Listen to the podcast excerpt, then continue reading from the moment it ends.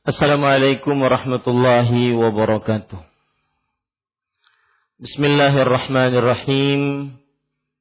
Innal hamdalillah nahmaduhu wa nasta'inuhu wa nastaghfiruh wa na'udzu billahi min shururi anfusina wa sayyiati a'malina.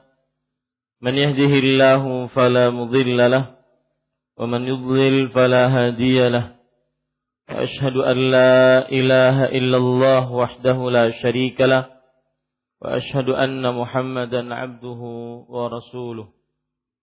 يا أيها الذين آمنوا اتقوا الله حق تقاته ولا تموتن إلا وأنتم مسلمون.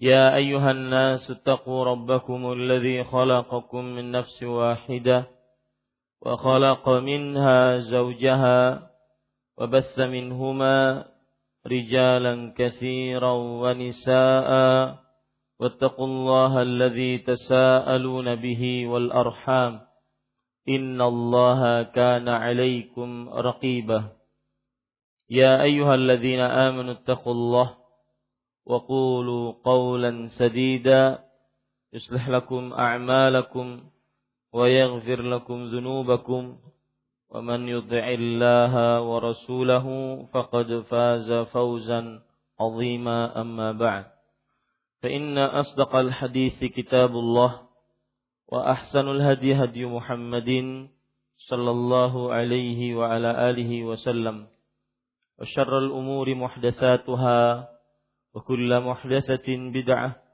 وكل بدعة ضلالة وكل ضلالة في النار.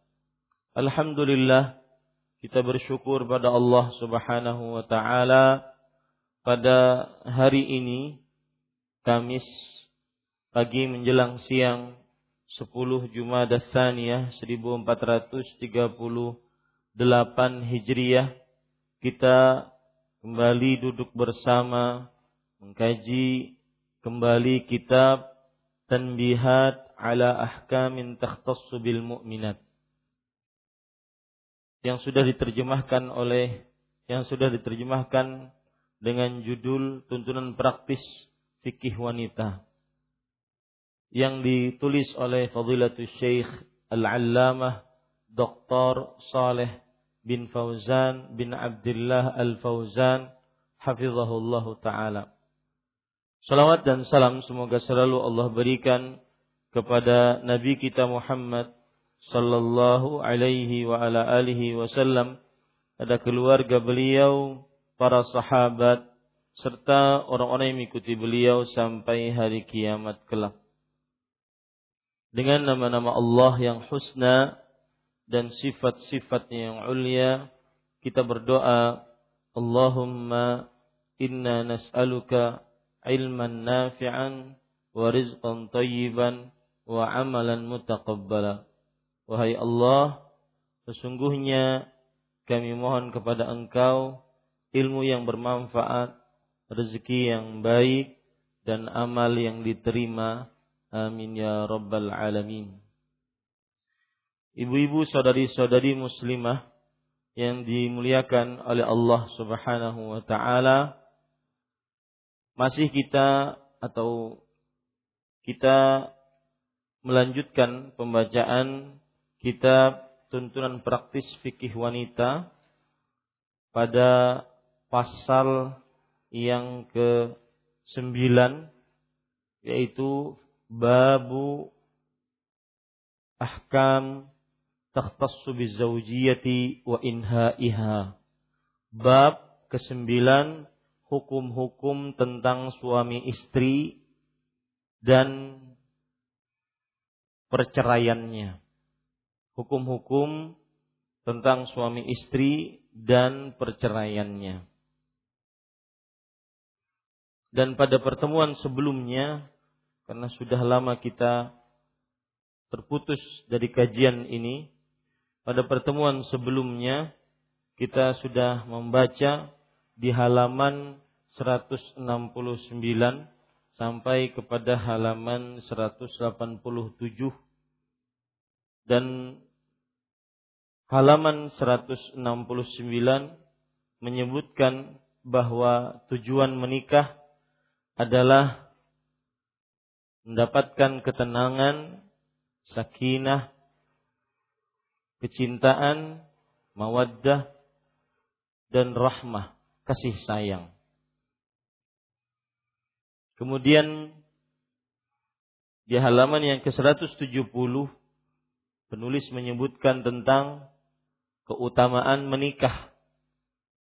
Salah satunya adalah jika orang-orang yang menikah yang memang nikahnya untuk menjaga dirinya maka pada saat itu Allah Subhanahu wa taala akan memberikan kekayaan kepada mereka dari, karunia Allah Subhanahu wa taala. Kemudian penulis juga menyebutkan bahwa menikah bagi siapa yang mampu menafkahi istri lahir dan batin hukumnya wajib. Hukumnya wajib. Kemudian juga para ikhwan yang dirahmati oleh Allah Subhanahu wa taala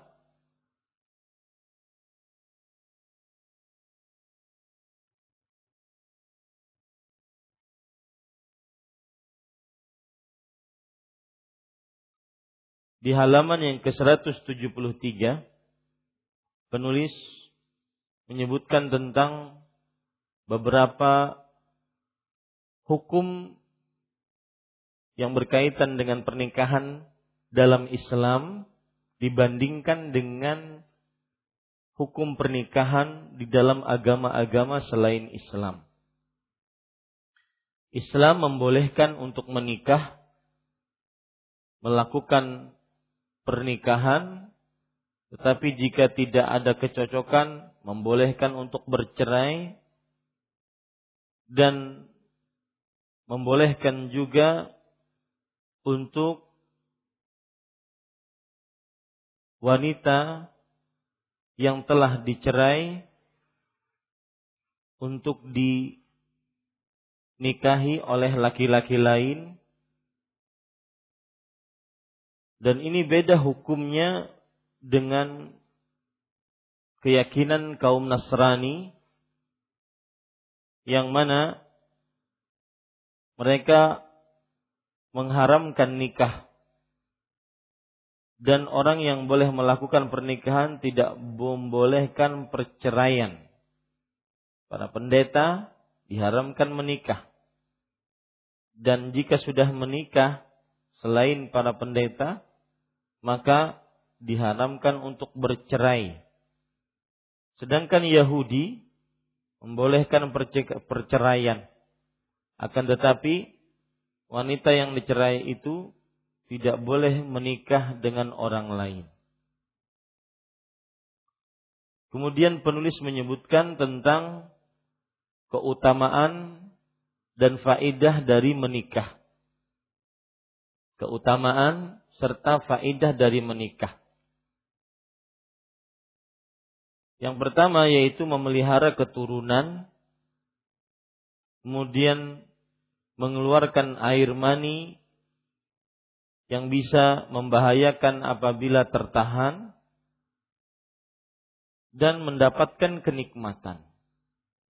Dan kemudian sudah kita sebutkan beberapa keutamaan-keutamaan menikah lainnya. Kemudian Bapak Ibu saudara-saudari yang dimuliakan oleh Allah Subhanahu wa taala penulis menyebutkan tentang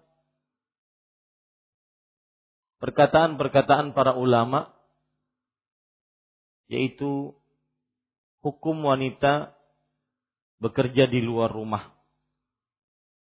Akibat dia tidak menikah, maka tidak ada yang menafkahinya. Maka akhirnya dia bekerja di luar rumah. Kemudian di halaman 178 penulis menyebutkan tentang syarat-syarat laki-laki yang bagus dan baik untuk menjadi suami. Yaitu yang baik agama dan akhlaknya. Di halaman 179 penulis menyebutkan tentang bagi wanita jika ingin dinikahkan maka dia berhak untuk dimintai izin oleh orang tuanya. Orang tuanya tidak boleh memaksanya untuk menikah dengan lelaki atau seorang lelaki. Dan di situ penulis menyebutkan beberapa ketentuan-ketentuan. Seperti misalkan gadis yang masih kecil, bagaimana hukumnya? Maka disebutkan oleh penulis rahimahul hafizahullah taala terjadi perselisihan pendapat atau tidak ada perselisihan maksud saya pendapat di antara para ulama bahwa Abu Bakar As-Siddiq radhiyallahu anhu menikahkan Aisyah radhiyallahu anha kepada Rasulullah sallallahu alaihi wasallam. Padahal Aisyah radhiyallahu anha pada waktu itu masih berumur enam tahun. Maka sebagian ulama menunjukkan bahwa boleh gadis yang masih kecil untuk dinikahkan oleh orang tuanya tanpa seizin gadis masih kecil tersebut. Kemudian yang kedua, apabila perempuan tersebut sudah balik, maka harus minta izin tidak boleh memaksa perempuan yang sudah balik untuk menikah dengan seorang lelaki. Yang ketiga, jika dia janda, maka dinikahkan juga dengan izinnya. Dan izin antara seorang perempuan dengan seorang janda berbeda. Izin seorang perempuan yang perawan jika dia berdiam diri maka sudah mencukupi izinnya. Sedangkan janda maka harus ada pernyataan dari seorang janda tersebut. Kemudian penulis menyebutkan tentang di halaman 183 disyariatkan wali dalam pernikahan. Untuk seorang wanita yang ingin menikah, maka harus ada walinya. Jika pernikahan tidak ada wali, maka tidak sah pernikahannya. Jika tidak sah pernikahannya, berarti pernikahannya batal atau rusak. Berarti sebenarnya pernikahannya sudah tidak berfungsi lagi. Seorang lelaki menikmati istrinya dari pernikahan yang tidak sah tersebut, maka seperti berzina. Karena tidak ada wali. Kemudian kita sudah sebutkan juga siapa-siapa saja yang berhak untuk menjadi wali. Yaitu kerabat-kerabat terdekatnya. Kemudian Bapak Ibu saudara-saudari yang dimuliakan oleh Allah, halaman 184 sesudah menikah maka melakukan walimatul urus. Makanan yang dibuat karena pernikahan. Maka mengundang keluarga, kerabat, tetangga, dan tujuan walimatul urus adalah mengumumkan bahwa fulan dan fulana sudah menjadi suami istri. dan di dalam walimatul urus tersebut boleh memukul rebana dan rebana dipukul oleh wanita-wanita yang masih gadis dan di hadapan para perempuan saja. Kemudian juga diingatkan oleh penulis yaitu tatkala walimatul urus ada beberapa hal yang perlu dijauhi sebagaimana hadis Rasul syarut ta'am ta'amul walimah. Seburuk-buruk makanan adalah makanan karena pernikahan yang pantas diundang tidak diundang. Yang tidak pantas diundang diundang. Karena mungkin kaya, mungkin berwib, e, mempunyai kedudukan dan semisal. Sedangkan para tetangga terdekat mungkin miskin tidak diundang. Dan juga yang kedua, jangan terlalu berlebih-lebihan tatkala membuat walimatul urus. Makanan karena pernikahan tersebut. Nah, sampai di situ kita Ibu. Ya. Jadi hampir 20 menit saya tadi mengulang sebentar apa yang sudah kita pelajari. Sekarang kita membicarakan apa yang disebutkan oleh penulis di halaman 186 dan 187. 186 ini pun sudah kita pelajari sebenarnya.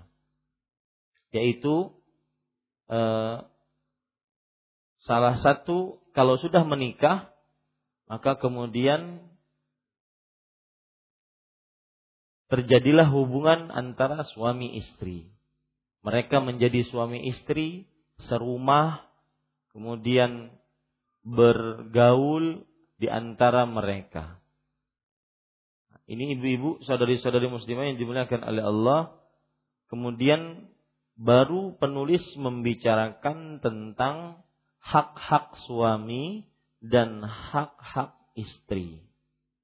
Ya, hak-hak suami dan hak-hak istri. Baik.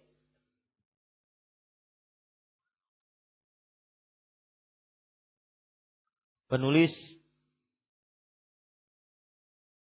Hafizahullah taala berkata, "Ta'atul mar'ati li zawjiha wa tahrimu ma'siyatiha lahu."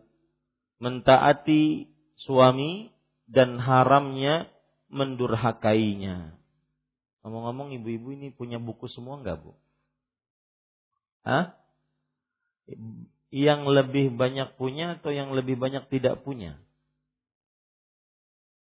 Ah, Bu, coba angkat tangan. Lihat panitia. Lebih banyak punya atau lebih banyak tidak punya? Ah, Bu? Mohon dijawab. Lebih banyak tidak punya. Punya.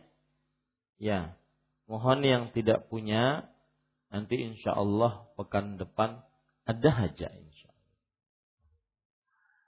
Maksudnya yang hadir di sini paham-pahamlah. Ah, mohon dicarikan untuk ibu-ibu yang tidak punya. Karena saya akan sangat concern dengan buku. Ya, saya akan sangat concern dengan buku. Baik. Hadi, eh, halaman 186. Perhatikan Bu, kita sudah bahas ini. Ya, kita sudah membahas ini bahwasanya bab ta'atul mar'ati li zawjiha wa tahrimu ma'siyatiha lahu. Mentaati suami dan haramnya mendurhakainya. Pada kesempatan yang sebelumnya sudah saya jelaskan mentaati suami adalah salah satu hak suami yang paling terbesar dan sudah saya sebutkan dalil-dalilnya.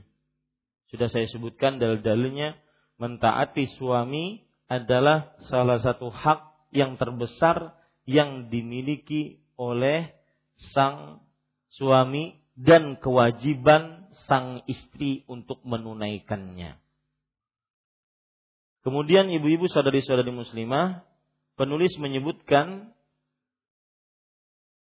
salah satu bentuk hak suami.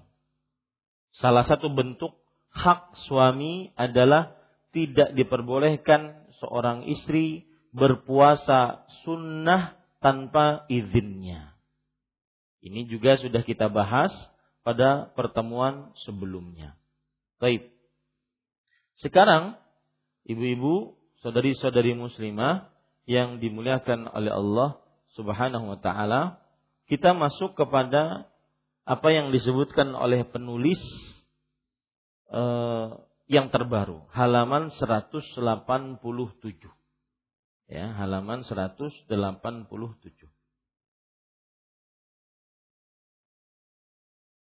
Perhatikan baik-baik penulis rahimahullahu taala, hafizahullahu taala berkata,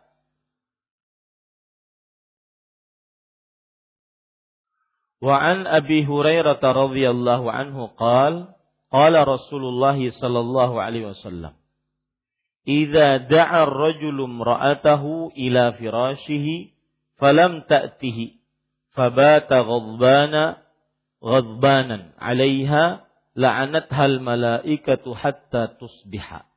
Rawahu al-Bukhari wa Muslim wa ghairuhuma dari Abu Hurairah radhiyallahu anhu bahwa Rasulullah Shallallahu Alaihi Wasallam bersabda, yang artinya, apabila suami mengajak istrinya ke tempat tidurnya dan istrinya itu tidak mendatanginya atau tidak melayaninya, lalu suaminya marah kepadanya, niscaya malaikat mengutuknya hingga pagi hari.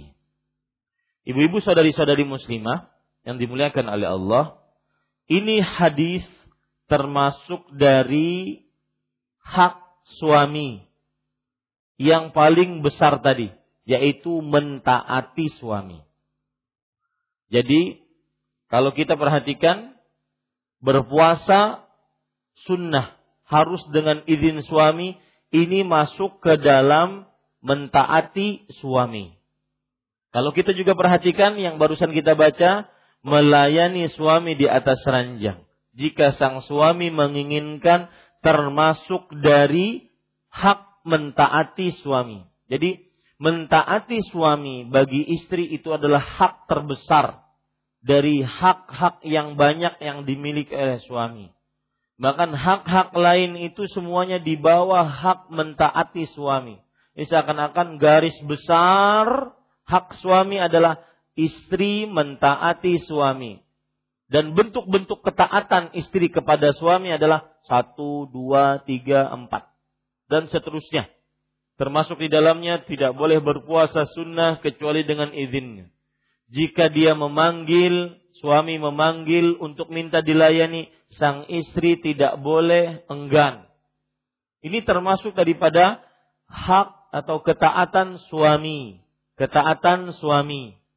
Ya, ketaatan istri kepada suaminya dan termasuk hak suami yang paling besar yang membawahi hak-hak beliau yang lain. Itu perlu ditekankan baik-baik, Bu. Apa Ustadz yang saya catat?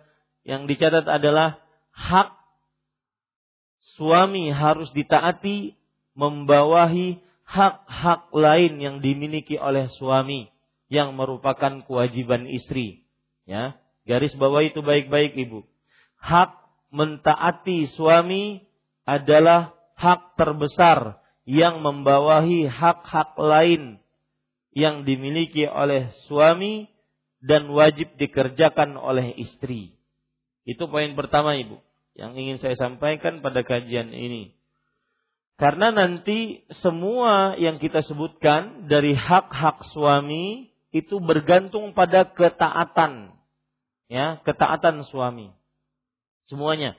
Banyak sekali hampir 20 hak yang dimiliki lebih yang dimiliki oleh suami terhadap istri semuanya di bawah ketaatan hak ketaatan suami atau hak ketaatan kepada suami lebih tepatnya. Baik, ibu-ibu saudari-saudari muslimah yang dimuliakan oleh Allah. Sekarang kita membicarakan hadis ini. Ya, hadis ini. Hadis ini dengan hadis yang di bawahnya sama. Makanya kita sekarang baca hadis yang di bawahnya lagi. Dalam riwayat Al-Bukhari, wa fi riwayatin lil Bukhari wa Muslimin, qala Rasulullah sallallahu alaihi wasallam, "Walladhi nafsi biyadihi, ma min rajulin yad'u imra'atahu ila firashih fata'ba alaihi illa kana alladhi fis sama' sakhitan 'alaiha hatta yarda 'anha." Dalam riwayat Bukhari dan Muslim Rasulullah Shallallahu Alaihi Wasallam bersabda, yang artinya demi Rob yang jiwaku berada di tangannya. Ini sumpah. Tidaklah seorang laki-laki memanggil istrinya ke tempat tidurnya, lalu istrinya menolaknya, melainkan Rob di atas langit murka kepadanya hingga suaminya ridho atau memaafkannya. Ibu-ibu saudari-saudari muslimah, kita bahas satu-satu hadis ini. Kita lihat halaman 187 lagi dari Abu Hurairah. Abu Hurairah sudah kita kenal, sering sekali terlewat dari kita Abu Hurairah, sahabat yang paling banyak meriwayatkan hadis Rasul sallallahu alaihi wasallam. Nama asli beliau Abdurrahman bin Sakhr Ad-Dausi. Dan beliau masuk Islam pada abad ke-6 atau ke-7 Hijriah. Tetapi terlambatnya beliau masuk Islam bukan berarti menghalangi beliau untuk menjadi manusia yang berprestasi dalam agama. Ini menjadikan pelajaran bagi kita. Tidak ada kata terlambat untuk menjadi manusia yang lebih baik dari sebelumnya. Selama hayat masih dikandung badan. Tidak ada kata terlambat untuk menjadi manusia yang lebih salihah, yang lebih mukminah, lebih taqiyah, lebih qanitah, lebih taat kepada Allah dan Rasulnya selama hayat masih dikandung badan.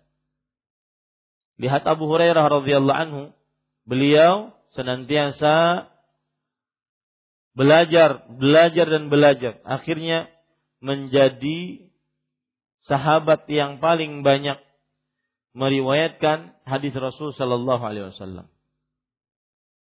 Dan beliau wafat pada tahun 59 Hijriah. 59 Hijriah. Baik. Bahwa Rasulullah Shallallahu Alaihi Wasallam bersabda, apabila suami mengajak istrinya ke tempat tidurnya, ini ibu mengajak istrinya ke tempat tidurnya. Ini adalah bahasa kiasan. Bahasa kiasan atau lebih lebih tepat disebut dengan bahasa yang sopan. Untuk gantian dari kata berjima. Mengajak istrinya ke tempat tidurnya. Yaitu ini adalah bahasa kiasan. Untuk kata ganti berjima. Dan di dalam Al-Quran sering sekali menyebutkan bahasa-bahasa kiasan untuk sesuatu yang tabu atau sesuatu yang agak tidak pantas disebutkan secara vulgar dan terang-terangan. Dan ini dijelaskan oleh para ulama. Di antaranya misalkan ketika Rasulullah Shallallahu Alaihi Wasallam bersabda, al waladu lil firash. Anak adalah dimiliki oleh yang memiliki ranjang. Kata ranjang di sini yaitu adalah kiasan bagi siapa yang menggaulinya di atas ranjang. Ya, kata ranjang di sini adalah bagi siapa yang menggaulinya di atas ranjang. Jadi ranjang ini adalah kiasan dari berjima. Dan sekali lagi, sebagaimana sudah saya sebutkan, pengucapan bahasa-bahasa kiasan untuk ungkapan-ungkapan yang tabu banyak dalam Al-Qur'an. Ya. Jadi ini malah berbeda dengan pernyataan sebagian orang yang dikatakan orang pintar, orang berilmu atau intelektual yang menyatakan bahwa Al-Qur'an adalah kitab paling porno. Maka para ulama bahkan berbeda sangat dengan pendapat ini. Bahkan di dalam Al-Quran banyak sekali ayat-ayat yang menggunakan bahasa kiasan untuk mengungkapkan ungkapan-ungkapan yang tabu. Maka pendapat itu keliru dan tidak boleh diyakini siapa pun yang berpendapat demikian. Lihat hadi, lihat perkataan Al-Hafidh Ibnu Hajar Al-Asqalani rahimahullah di dalam kitab beliau Fathul Bari. Beliau mengatakan ketika beliau mengomentari mengajak istrinya ke tempat tidurnya. Ke tempat tidurnya. Kata-kata tempat tidur kata beliau, al-zahir annal firasha kinayatun anil jima' yang terlihat dari bahasa tempat tidur adalah bahasa kiasan dari berjima. Wa yuqawwihi qawluhu qawluhu ta'a qawluhu sallallahu alaihi wasallam al waladu lil firash. Dan yang menguatkan pendapat ini adalah juga sabda Nabi Muhammad sallallahu alaihi wasallam yang berbunyi anak-anak dimiliki oleh yang memiliki ranjang. Anak-anak dimiliki oleh yang memiliki ranjang. Ai liman yata'u fil firash. Yaitu bagi siapa yang menjimai istrinya di atas ranjangnya. Berarti suami. Maksud dari hadis ini adalah apabila seorang istri hamil. Hamil tersebut karena dia berzina dengan laki-laki lain maka sang suami yang sah dari istri ini harus mengakui itu anaknya. Harus mengakui itu apa? Anaknya. Kenapa demikian? Karena yang setiap hari menggauli istrinya adalah suaminya tentunya. Meskipun istrinya ini menyeleweng. Nah, itu bahayanya zina. Zina akibat sang istri berzina dengan laki-laki lain, kemudian dia hamil, kemudian melahirkan, anak yang bukan anaknya harus diakui sebagai anaknya. Anak yang sebenarnya tidak pantas untuk berkumpul dengan anak-anak perempuan sahnya harus berkumpul karena dia anaknya. Anak yang sebenarnya tidak pantas untuk mendapatkan harta warisnya. Harus mendapatkan harta warisnya. Subhanallah. Ini buruknya zina ibu-ibu sadari-sadari muslimah. Dan saya beranggapan bahwa wanita berzina, wanita yang sudah menikah, berzina lebih buruk dibandingkan suami yang sudah menikah berzina. Meskipun dua-duanya buruk. Ya, dua-duanya buruk. Makanya Allah menyebutkan di dalam Al-Quran, wanita dulu. Az-zaniyatu waz-zani fajlidu kulla wahidin minhuma mi'ata jaldah. Wanita berzina. Dan laki-laki pezina. Lihat, wanita dulu disebutkan. Ya, karena buruknya wanita jika dia sudah menikah dan berzina. Padahal nafkah ditanggung suaminya. Tempat ditanggung suaminya. Apalagi kalau seandainya suaminya suami yang saleh, suami yang menjaga amanah, suami yang sangat mencintainya. Itu sangat-sangat tercela perempuan seperti ini. Maka hati-hati bu, langkah-langkah syaitan ya hati-hati. Berkenalan dengan laki-laki terutama sekarang di zaman sosial media di zaman yang penuh dengan kebebasan. Masuk ke dalam grup-grup sosial media di dalamnya ada laki-laki. Maka hati-hati. Kecuali untuk tujuan-tujuan yang memang benar-benar bagus yaitu untuk berdakwah dan semisalnya. Ini ibu-ibu sadari-sadari muslimah yang dimuliakan oleh Allah Subhanahu wa taala. sosial-sosial media yang memperlihatkan foto, video. Di situ seorang perempuan bisa komen kepada laki-laki, laki-laki bisa komen kepada perempuan. Hati-hati. Ya, ini ibu-ibu saudari-saudari muslimah yang dimuliakan oleh Allah Subhanahu wa taala. Kita kembali ke permasalahan kita. Kemudian beliau mengatakan, wal kinayatu 'anil asya'i allati yustahya minha kathiratun fil Qur'ani was sunnah. Dan bahasa-bahasa kiasan untuk ungkapan-ungkapan yang dimalui, kalau bahasa kita tabu, itu sangatlah banyak di dalam Al-Quran dan Sunnah. Nah, kembali kita ke hadis bu. Jadi itu tadi penjelasan maksud dari ke tempat tidurnya itu adalah bahasa kiasan dan memakai bahasa kiasan lebih baik dibandingkan memakai bahasa yang lebih vulgar. Meskipun boleh memakai bahasa yang vulgar. Contoh hadis Rasul, "Man massa falyatawadda." Siapa yang memegang, mohon maaf, zakarnya, maka hendaklah dia berwudu. Ini bahasa vulgar. Karena memang diperlukan untuk menjelaskan. Nah, ini ibu-ibu, saudari-saudari muslimah yang dimuliakan oleh Allah. Kita lanjutkan. Kembali ke hadis. Apabila suami mengajak istrinya ke tempat tidurnya. Dan istrinya itu tidak mendatanginya. Yaitu tidak melayaninya. Ya. Lalu suaminya marah kepadanya. Niscaya malaikat mengutuknya hingga pagi hari.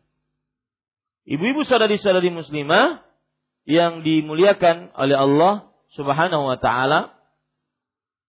Perhatikan baik-baik. Di sini terdapat beberapa penekanan. Jika sang suami mengajak istrinya ke ranjangnya, lalu sang istri enggan. Enggan, ini satu penekanan. Lalu sang suami marah. Dua hal ini penyebab dari laknatnya malaikat kepada istri tersebut. Dua hal ini penyebab dari laknatnya malaikat kepada istri tersebut. Kemudian laknatnya malaikat berlaku dari malam sampai terbit fajar. Nah, di sini terdapat penekanan disebutkan oleh para ulama. Kata-kata sampai pagi. Garis bawah itu Bu, kata-kata sampai pagi. Bahwa yang dimaksud sampai pagi di sini bukan berarti kalau diajak suaminya di siang hari dia kemudian sang istri menolak, dia tidak dapat laknat. Enggak. Apa Ustaz tadi? Saya ulangi. Kata-kata sampai pagi sampai pagi bukan berarti jika sang suami mengajak istrinya di siang hari, lalu sang istri enggan untuk melayani suaminya dan sang suami marah, maka bukan berarti dia tidak dapat laknat. Karena hadisnya cuma permintaan suami yang berkaitan dengan malam hari. Maka dilaknat oleh malaikat sampai pagi saja kan Ustaz? Maka jawabannya tidak seperti itu. Ya, perhatikan baik-baik. Lihat di sini, ibu-ibu saudari-saudari muslimah yang dimuliakan oleh Allah, disebutkan oleh Al-Hafiz Ibnu Hajar penjelasan akan hal ini. Ibnu Abi Jamrah rahimahullah mengatakan, "Zahir ikhtisasil la'n bima idza waqa'a minha dzalika lailan." Terlihat kekhususan laknat jika sang istri menolak ajakan suaminya di malam hari. Baru dilaknat. Berarti kalau seandainya di siang hari tidak dilaknat. Kalau seandainya istri menolaknya. Liqaulihi disebabkan karena sabda Rasul sallallahu alaihi wasallam hatta tusbih sampai pagi. Niscaya para malaikat melaknatnya sampai pagi. Lihat, Wa ka'anna sirra ta'akkada dzalika sya'an fil lail wa quwwatil ba'ith alaih ولا يلزم من ذلك أنه يجوز لها الامتناع في النهار وإنما خص الليل بالذكر لأنه المظنة لذلك lihat perhatikan dan rahasia kenapa disebutkan malam karena kebanyakan itu terjadi di malam hari. Ah, itu pian paham jelas? Itu bahasa apa, Bu? Kia Kiasan. Itu terjadi di malam hari. Dan keinginan untuk itu banyak di malam hari lebih dibandingkan di siang hari. Ya. Tetapi kata beliau tidak melazimkan hal itu bahwa istri boleh menolaknya di siang hari. Sesungguhnya pengkhususan malam dengan menyebutkan malam hanya karena lebih sering terjadi itunya di malam hari. Berarti kalau ada yang bertanya, kalau menolak di siang hari, Ustadz bagaimana dapat laknat juga tidak? Ibu sudah bisa menjawab. Dapat nggak bu? Hah? Dapat. Tetap juga dilaknat oleh malaikat. Bahkan di sana ada hadis penguat pendapat ini. Apa pendapat ini? Yaitu istri jika menolak di siang hari dilaknat malaikat.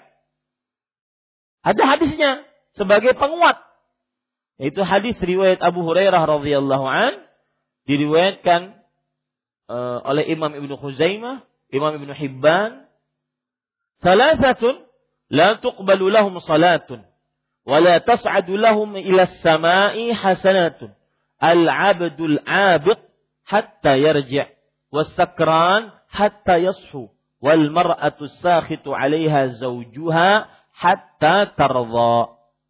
Tiga orang yang tidak diterima solat mereka dan tidak dinaikkan satu amal soleh mereka pun ke langit.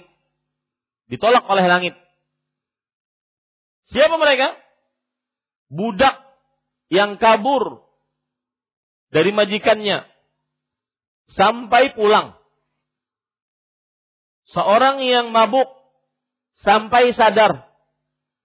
Seorang istri yang dima, yang suami marah kepadanya sampai suaminya rela memaafkannya. Ini ibu-ibu. Itu poin pertama dari hadis yang kita baca. Yaitu kata-kata mengutuknya hingga pagi. Jadi garis bawahi kata-kata hingga pagi. Di situ ada masalah. Masalahnya apa? Bahwa kata-kata hingga pagi bukan berarti sang istri jika menolak di siang hari tidak dilaknat oleh malaikat. Tetapi penyebutan kata hingga pagi karena perbuatan itu lebih banyak terjadi di malam hari perbuatan itu lebih termotivasi di malam hari. Maka penyebutan malam hari hanya untuk sekedar uh, karena sering terjadi di malam hari. Tetapi juga hukumnya berlaku pada siang hari. Baik. Kemudian ibu-ibu saudari-saudari muslimah. Lihat kata-kata. Lalu suaminya marah kepadanya.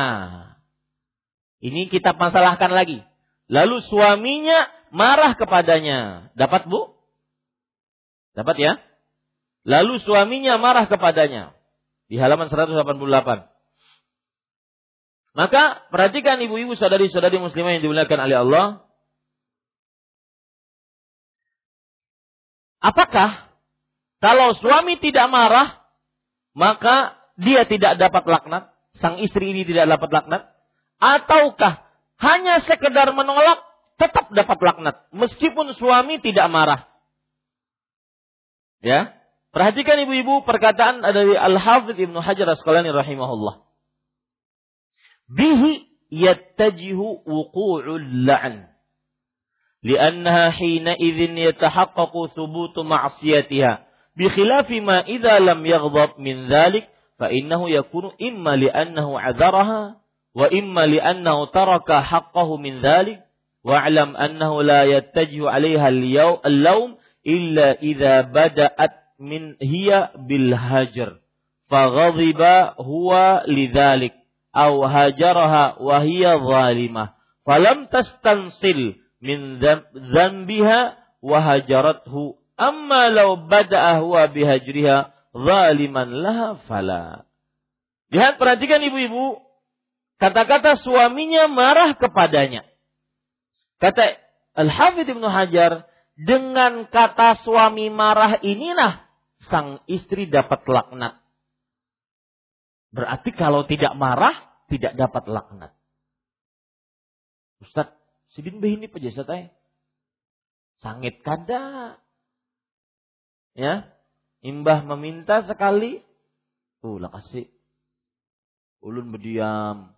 Sidin ini pejambah itu. Bawa guring sidin. Maka ya ini para ikhwan yang dirahmati oleh Allah. Perhatikan, yang kira yang mendapat laknat adalah tatkala dia tatkala suaminya marah. Kenapa demikian? Karena beliau mengatakan kala tatkala saat suaminya marah itulah berarti dia benar-benar bermaksiat tidak taat kepada suaminya. Nah, itu itu intinya. Jadi kalau pas suaminya marah, oh berarti itulah tanda sang istri bermaksiat.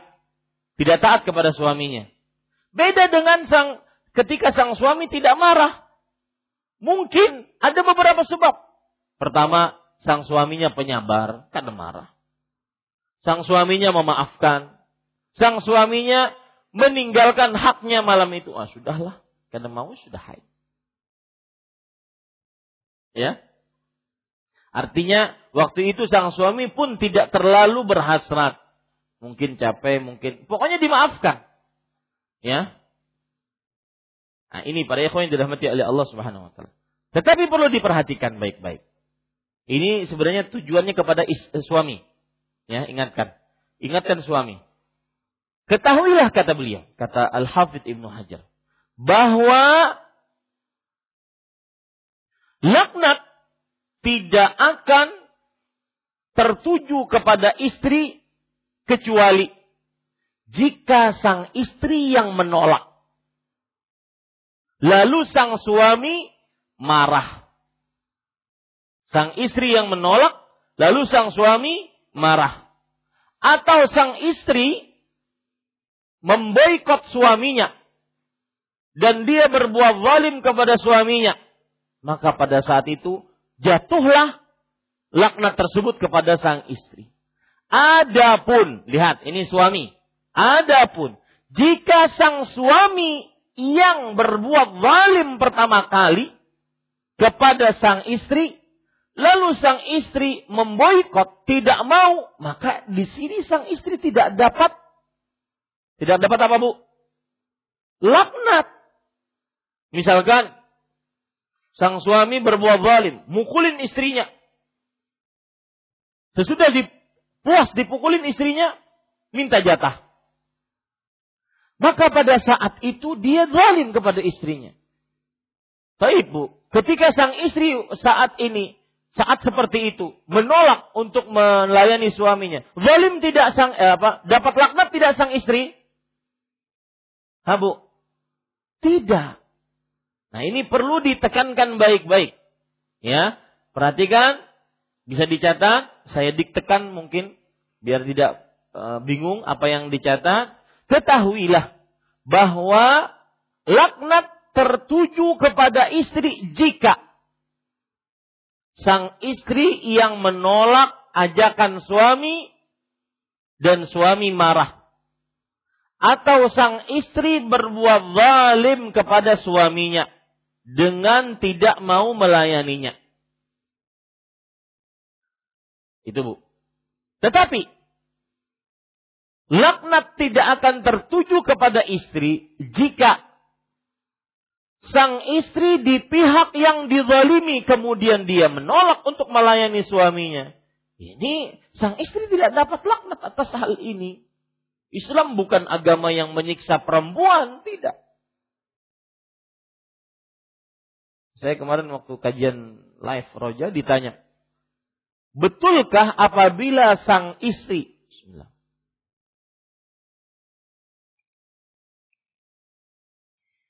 Telah ditalak oleh suaminya, talak rujuk, masih dalam masa iddah.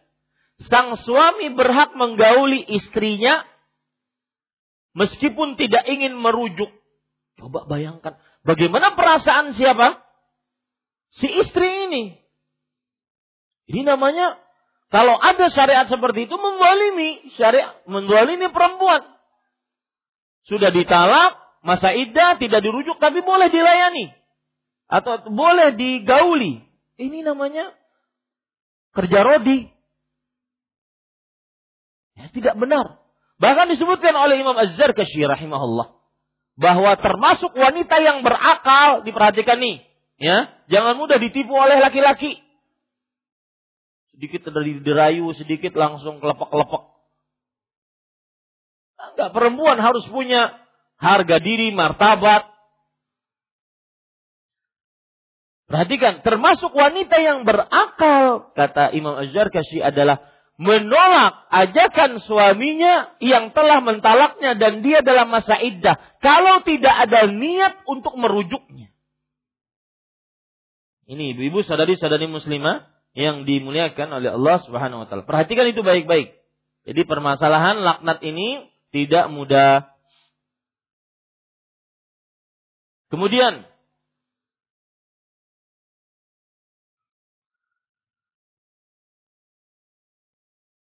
Perhatikan ibu-ibu saudari-saudari muslimah yang dimuliakan oleh Allah. Hadis-hadis ini juga menunjukkan kata-kata yang penting yaitu hingga pagi hari.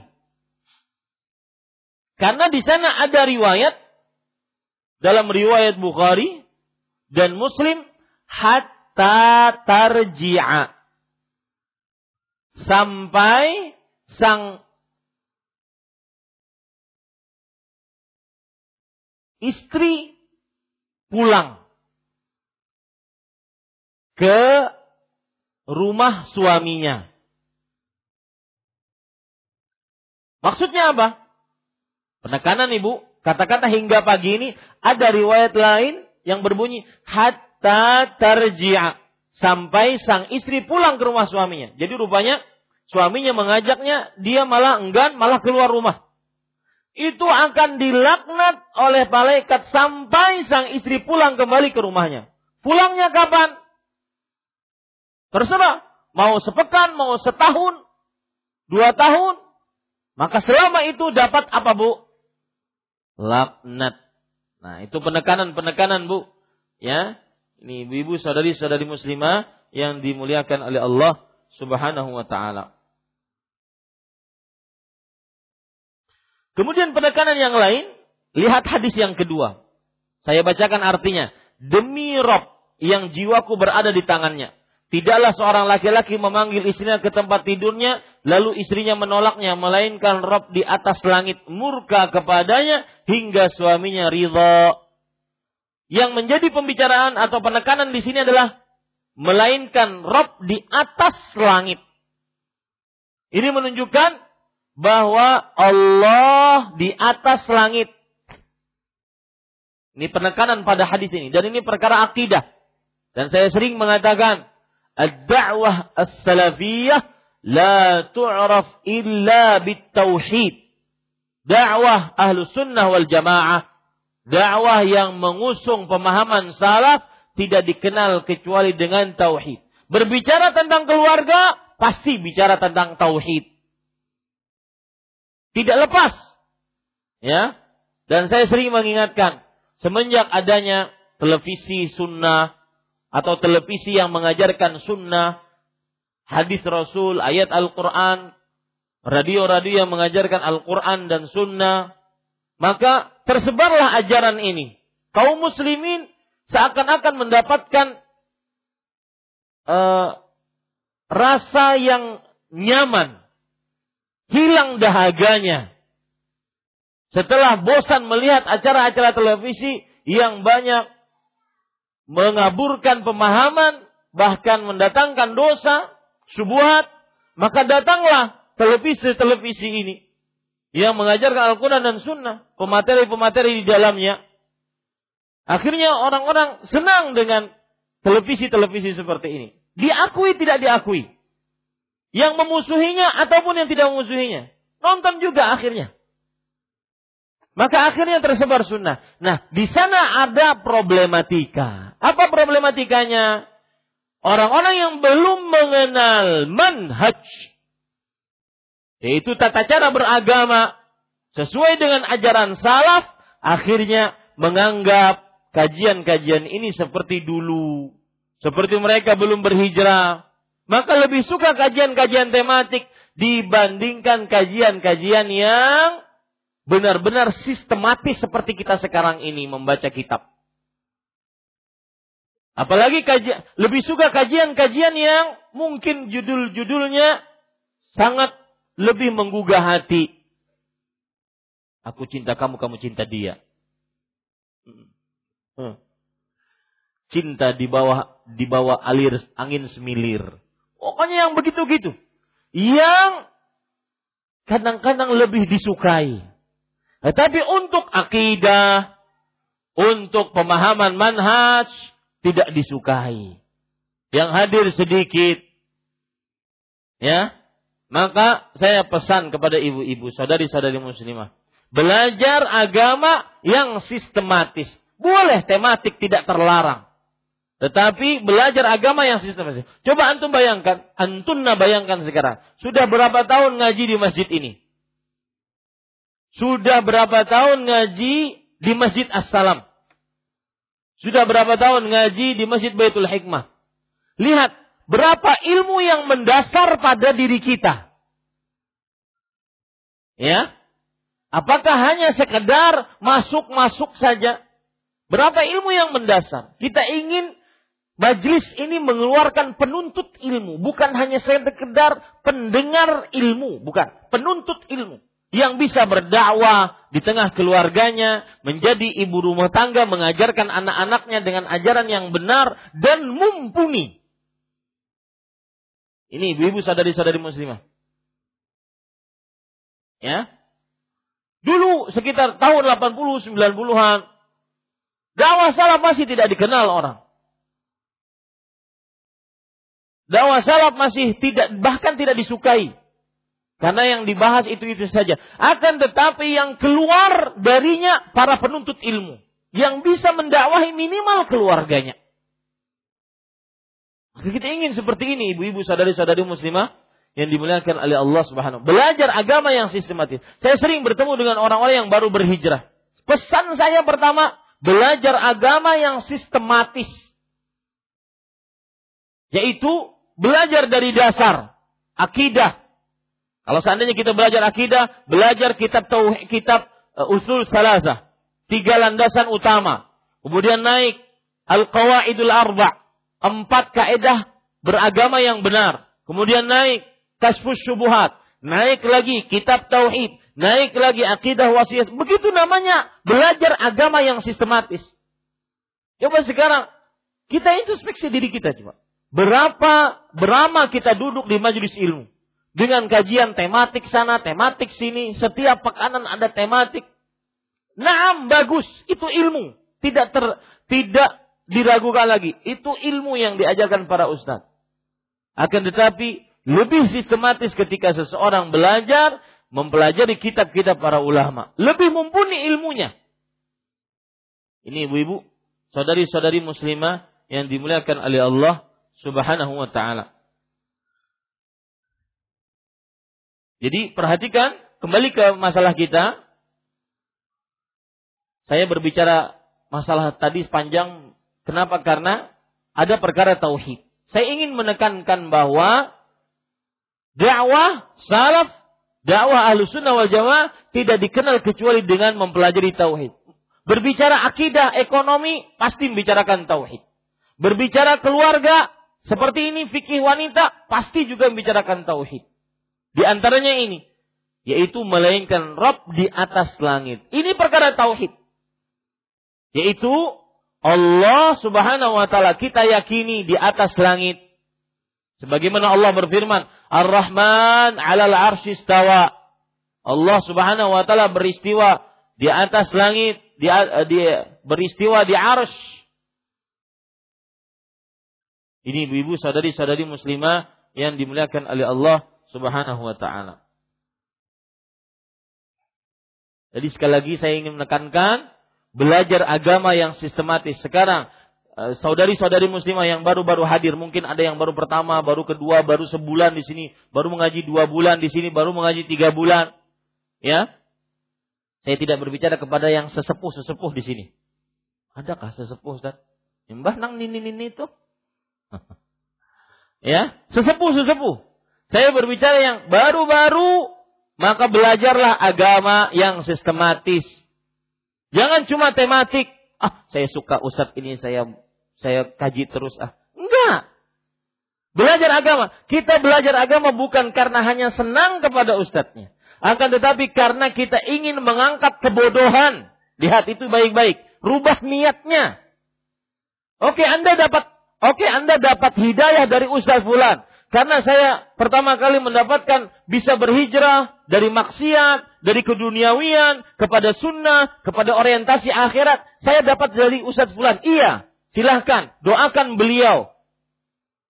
Tetapi ingat baik-baik bahwasanya kita sekarang sudah naik kelas.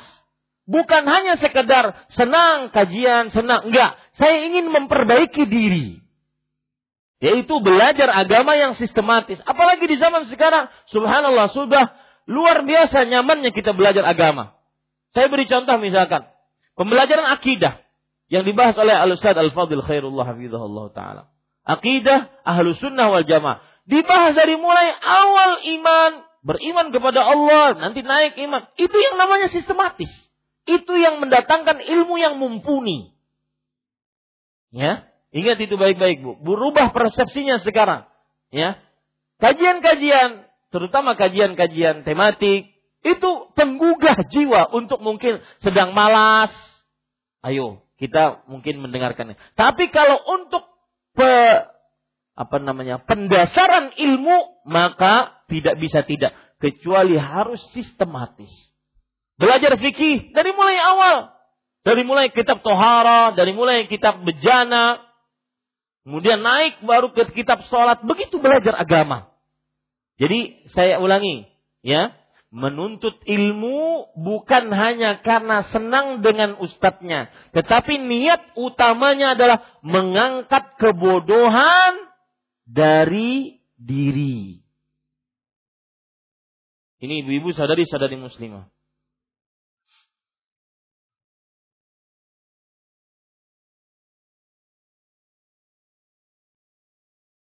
Makanya jujur saya curhat sebagai pendakwah saya curhat kepada ibu-ibu. Kadang kami harus keluar dari zona aman. Apa itu maksudnya? Zona dengan tema-tema yang mungkin menggugah sebagian orang. Tema-tema yang mungkin dianggap jadul. Kedudukan sunnah dalam Islam. Keutamaan akidah Ya.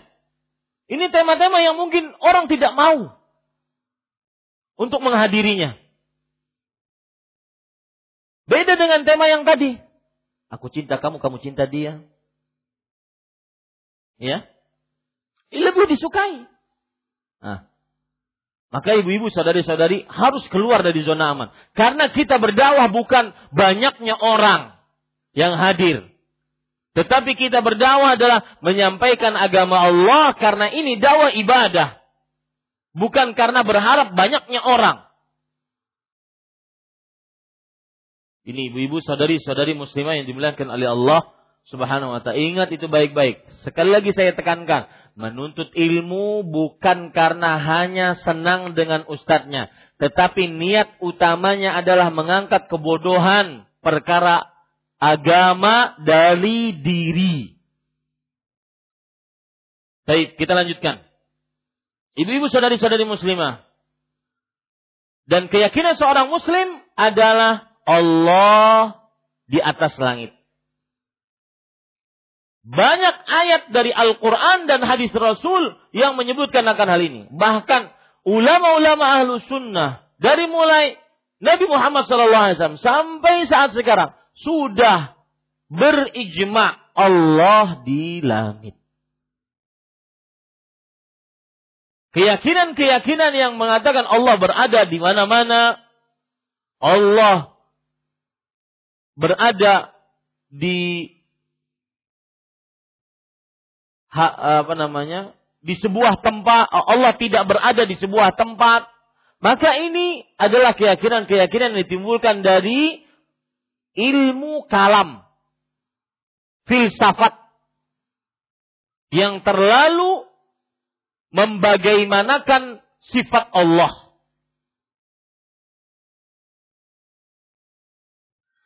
Di atas langit murka kepadanya. Murka juga sifat Allah.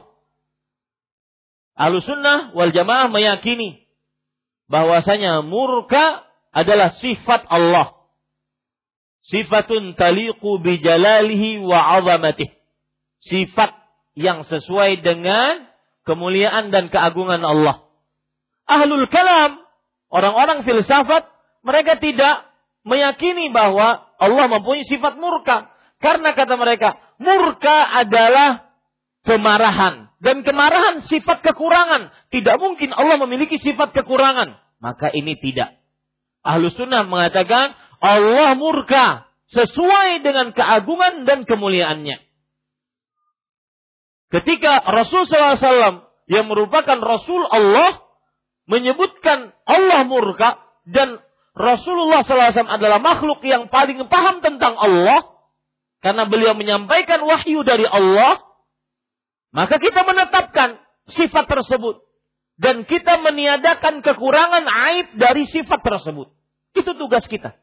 Ketika kita meyakini Allah Subhanahu wa taala eh, ketika kita meyakini bahwasanya Allah mempunyai sifat, Allah mengabarkan di dalam Al-Quran melalui hadis Rasul, maka tugas kita dua. Mengimaninya, menetapkannya, dan mensucikannya. Mensucikan kekurangan-kekurangan dari Allah subhanahu wa ta'ala.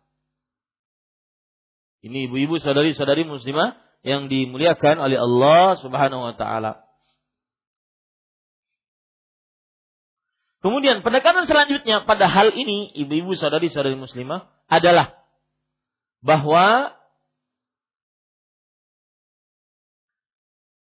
laknat jika ada pada sebuah dosa, ancamannya laknat, saya ulangi, jika ada pada sebuah dosa, ancamannya laknat, maka itu menunjukkan dosa tersebut adalah dosa besar. Jika ada pada sebuah, dosa, ancamannya murka, maka menunjukkan dosa tersebut adalah sebuah dosa besar. Ini berarti istri menolak ajakan suaminya ke tempat tidurnya, maka ini adalah dosa besar. Dan seorang yang berakal tidak bermudah-mudah dalam mengerjakan dosa besar atau melanggar sebuah dosa besar. Ya, ini ibu-ibu.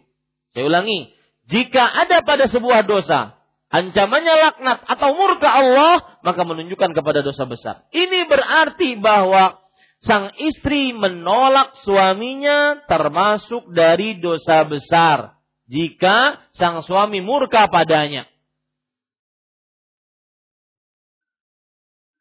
Jika sang suami murka padanya. Nah, Ibu-ibu sadari-sadari muslimah yang dimuliakan oleh Allah Subhanahu wa taala untuk lebih menekankan lagi pada diri saudari muslimah bagaimana besarnya hak ini yang dimiliki oleh suami yaitu sang istri melayani suaminya maka saya akan sebutkan beberapa dalil yang lain sebagai penekanan agar kita tidak bermudah-mudah menolak ajakan istri eh ajakan siapa Suami. Pernah seorang suami curhat kepada saya, Ustadz, saya ingin curhat. Apakah benar istri yang berumur 49 atau 50 berhak untuk menolak ajakan suami. Maka saya katakan, apa alasan sang istri menolak pak? Mungkin keletihan, mungkin sakit, mungkin apa. Maka beliau mengatakan Ustaz kepada saya, kalau seandainya melayani, maka nanti besukan mandi, mandi dingin, masuk angin. Hmm. Ini kejadian nyata. Yang kedua, kalau seandainya nanti melayani suami, maka karena mungkin sudah 49 50 tahun, maka ketika ember masuk ke dalam sumur sakit.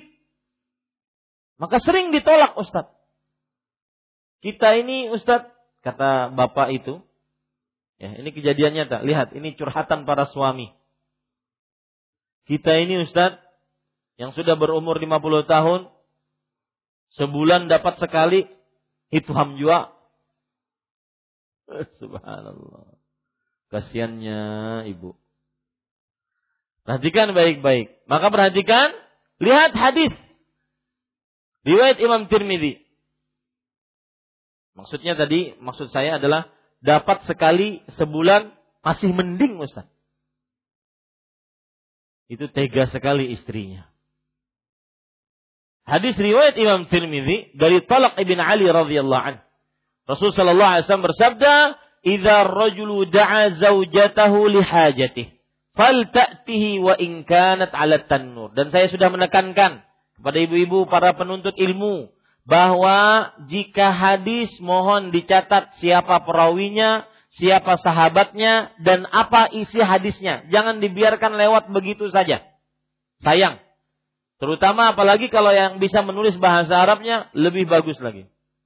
Jika seorang suami mengajak istrinya untuk keperluannya. Lihat ini juga bahasa kiasan. Fal ta'tihi. Maka hendaklah sang istri mendatanginya. Ini perintah. Dan asal hukum perintah menunjukkan kepada kewajiban. Yang mana jika wajib ditinggalkan diancam siksa. Ya, tu'ida bil iqab diancam siksa wa in kanat 'ala tanur meskipun sedang memanggang roti di at-tanur tanur adalah panggangan roti atau tungku untuk memanggang roti. Sudah tahu bentuknya Bu? Ya silahkan dilihat ini. Mohon di shoot. Ya, ini tanur namanya Ibu.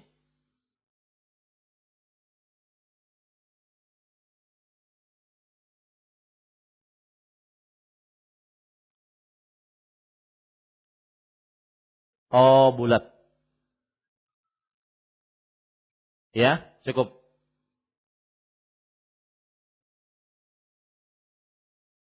Ya, itu namanya tanur ibu. Dan tanur inilah bentuk seperti inilah yang digambarkan oleh Rasul Shallallahu Alaihi Wasallam nanti sebagai tempat siksa para lelaki dan perempuan yang berzina. Dikumpulkan di dalam tanur ini lelaki dan perempuan yang berzina dalam keadaan telanjang dan dibakar dari api dari bawah kaki mereka. Sedangkan tempat keluarnya yaitu lubangnya tadi kecil. Maka mereka akhirnya ketika sudah merasa panas meraung-raung kesakitan.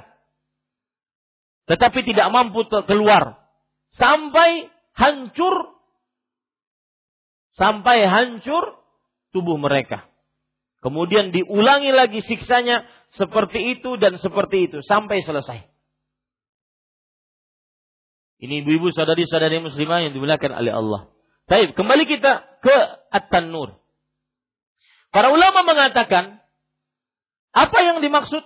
Kenapa rahasianya meskipun sang istri sedang memanggang roti? Dijelaskan oleh para ulama rahimahullahu taala di dalam kitab Mirqatul Mafatih. Maknahu Fal tujib da'watahu wa in kanat tukhbizu 'ala tanur. Maknanya adalah hendaknya sang istri melayani suaminya meskipun dia sedang memanggang roti. Ma'annahu syughlun syaghil la yutafarragu minhu ila ghairi illa ba'da inqidha'ih. Padahal memanggang roti adalah pe pekerjaan yang sangat membutuhkan perhatian. Tidak boleh lalai dari roti tersebut kecuali telah selesai rotinya dipanggang diangkat. Kalau tidak, maka akan gosong rotinya. Kalau gosong, hancur makanannya, hancur rotinya, berarti hancur hartanya. Berarti tidak manfaat nantinya. Ini namanya buang-buang harta. Maka meskipun demikian, ibu-ibu sadari-sadari muslimah, maka tetap layani suami. Meskipun hancur harta, yang kita tidak boleh membuang-buang harta, meskipun demikian, tetap layani suami. Kalah kedudukan harta yang dibuang-buang. Asal hukum menyia-nyiakan harta dibenci oleh Allah. Tetapi ketika ada ajakan suami, ini kebencian hilang. Kalah kedudukannya dengan ajakan suami. Ya, kalau pian lagi masak, kalau zaman sekarang mungkin kompor, tapi mati dulu bu eh. Karena kebakaran. Nah, perhatikan ada penjelasan yang lain, ibu-ibu. Wahada bisyarti an yakuna al-khubzu lizauj. Ini dengan syarat roti yang dipanggang tadi, yang dibakar tadi adalah memang untuk disediakan kepada suami. Li'annahu da'aha fi hadhihi al-halah faqad radhiya bi itlafi mali nafsih. Tetapi karena dia mengajak istrinya dan istrinya dalam keadaan demikian, berarti sang suami rela hartanya rusak. Maka pada saat itu tidak mengapa. Nah, ini dua penekanan. Dan kemudian beliau mengatakan, "Watalful mali ashalu min zauj fi zina." Dan hancurnya harta lebih ringan dibandingkan terperosoknya seorang suami ke dalam perbuatan zina. Ustaz, apa yang saya catat Ustaz? Yang dicatat adalah makna rahasia. Kenapa disebutkan meskipun sedang membakar roti? Yaitu apa? Maknanya adalah bahwa pembakaran pemanggangan roti tidak bisa ditinggal. Meskipun demikian, tetap harus melayani suami. Yang kedua, yang perlu dicatat adalah pemanggangan roti tersebut tujuannya untuk dihidangkan kepada suami. Meskipun demikian, maka berhak untuk ditinggalkan. Karena suami rela hartanya hilang. Hartanya hancur.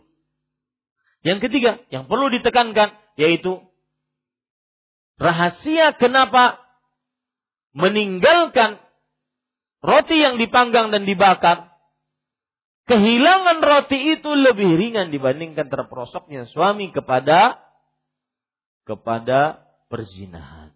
Wallahu alam. Kemudian, ibu-ibu saudari-saudari muslimah yang dimuliakan oleh Allah. Hadis yang kedua sebagai penekanan yang belum disebutkan oleh penulis. An Abdullah bin Aufa radhiyallahu an.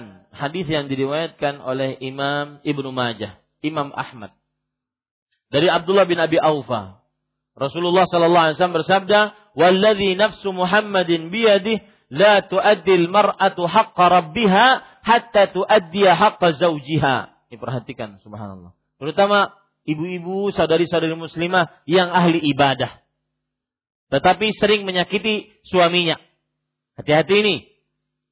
Dari Abdullah bin Abi Aufa radhiyallahu anhu Rasul sallallahu alaihi wasallam bersabda, "Demi jiwa Muhammad yang berada di tangannya, seorang wanita belum sempurna menunaikan hak Rabbnya Allah Subhanahu wa taala sampai dia menunaikan hak suaminya. Jadi ini pentingnya hak suami. Anda mungkin ahli ibadah, ahli baca Quran, ahli hafal Quran, ahli puasa sunnah, ahli sholat malam. Karena itu memang perempuan tugasnya di rumah. Maka ada judul kajian kadang-kadang menggapai surga di rumah. Bagi seorang wanita muslimah ternyata amalannya. Walau sa'alaha nafsuha wahya ala qatab. Meskipun sang suami meminta istrinya di atas qatab. Lam tamna'hu nafsuha. Maka tidak boleh sang istri menolak ajakan suami. Apa itu qatab? Ibu-ibu saudari-saudari muslimah. Saya bacakan qatab disebutkan di dalam kitab An-Nihayah fi Gharibil Hadis yang ditulis oleh Ibnu Al-Athir. Al-qatabu lil jamali kal ikafi li ghairi wa ma'nahu al-hasru lahunna ala mutawa'ati azwajihinna wa annahu la yas'na al-imtina fi hadhihi al-hal fa kaifa fi ghairiha. Qatab adalah sandaran pelana yang disandari oleh perempuan tatkala dia menaiki ontak.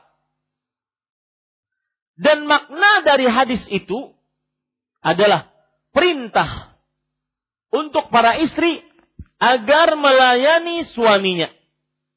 Dan bahwasanya sang istri tidak diperbolehkan untuk menahan dalam keadaan demikian. Apalagi di keadaan yang lebih mudah dari itu. Kalau bahasa mudahnya, kalau sang suami minta di atas onta, layani. Apalagi cuma minta di atas ranjang. Silahkan pikir, pian pikirkan sendiri. Di atas onta, itu urusan pian berpikir kayak apa terjadinya. Ya. Kemudian disebutkan pada ikhwan yang dirahmati oleh Allah di dalam kitab Hasyiatus Sindi ala Ibni Majah Imam As-Sindi berkata, makna lain atau penjelasan lain yang dimaksud dengan di atas kotab tadi. Inna nisa al-Arab kunna idza aradna al-wiladah jalasna ala kotab. Sesungguhnya wanita-wanita Arab jika ingin melahirkan mereka duduk di atas kotab. Wa yuqalu innahu ashalul lil khurujil walad. Dikatakan tempat duduk kotab ini lebih memudahkan agar keluar sang bayi. Fa'arada tilkal halah. Maka yang dimaksud adalah keadaannya. Subhanallah. Artinya, para ikhwan yang dirahmati oleh Allah, kalau seandainya seorang suami meminta istrinya dan istrinya dalam keadaan lagi ingin melahirkan, layani. Umak ya itu? Ya, saking besarnya hak ini. Ibu-ibu, saudari-saudari muslimah yang dimuliakan oleh Allah Subhanahu wa taala.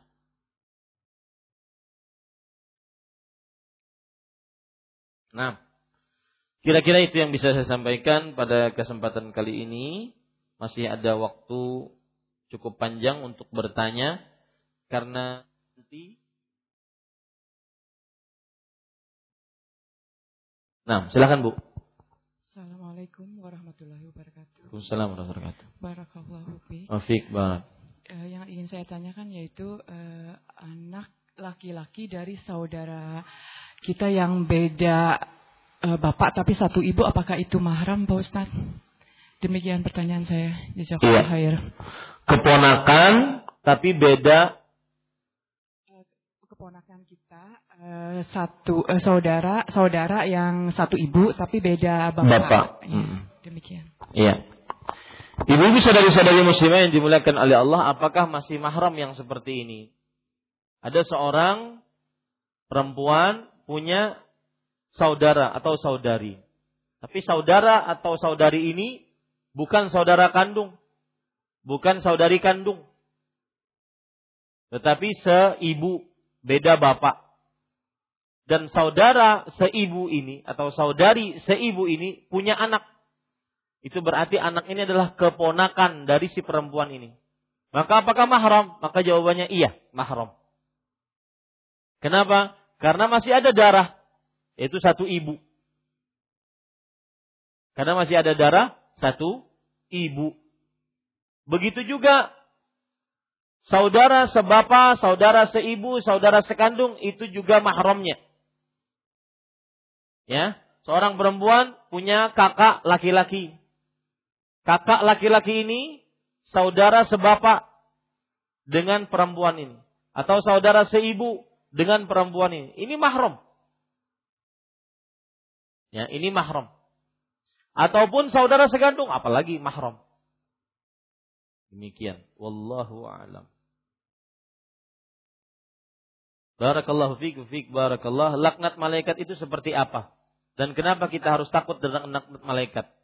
Dan bagaimana juga laknat Allah? Mohon contohnya. Maka jawabannya ketika para malaikat melaknat berarti kembali kepada makna laknat secara bahasa. Para ulama bahasa mengatakan al-la'nah al-ib'ad wa tardu min rahmatillah. Diusir dan dijauhkan dari rahmat Allah Subhanahu wa taala.